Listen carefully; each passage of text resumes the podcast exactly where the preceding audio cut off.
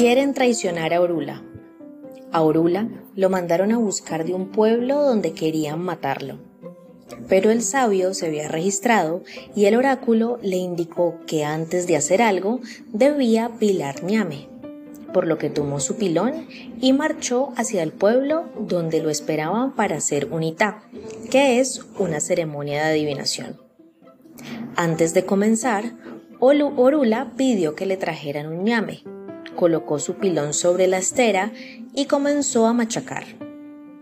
A poco de estar golpeando, vio como la estera se manchaba de sangre. Quiso averiguar qué sucedía. ¿Cuál sería su sorpresa? Al levantarla, descubrió una serpiente que le habían colocado debajo para que lo matara en cuanto él se sentara. Así pudo escapar a la traición de sus enemigos.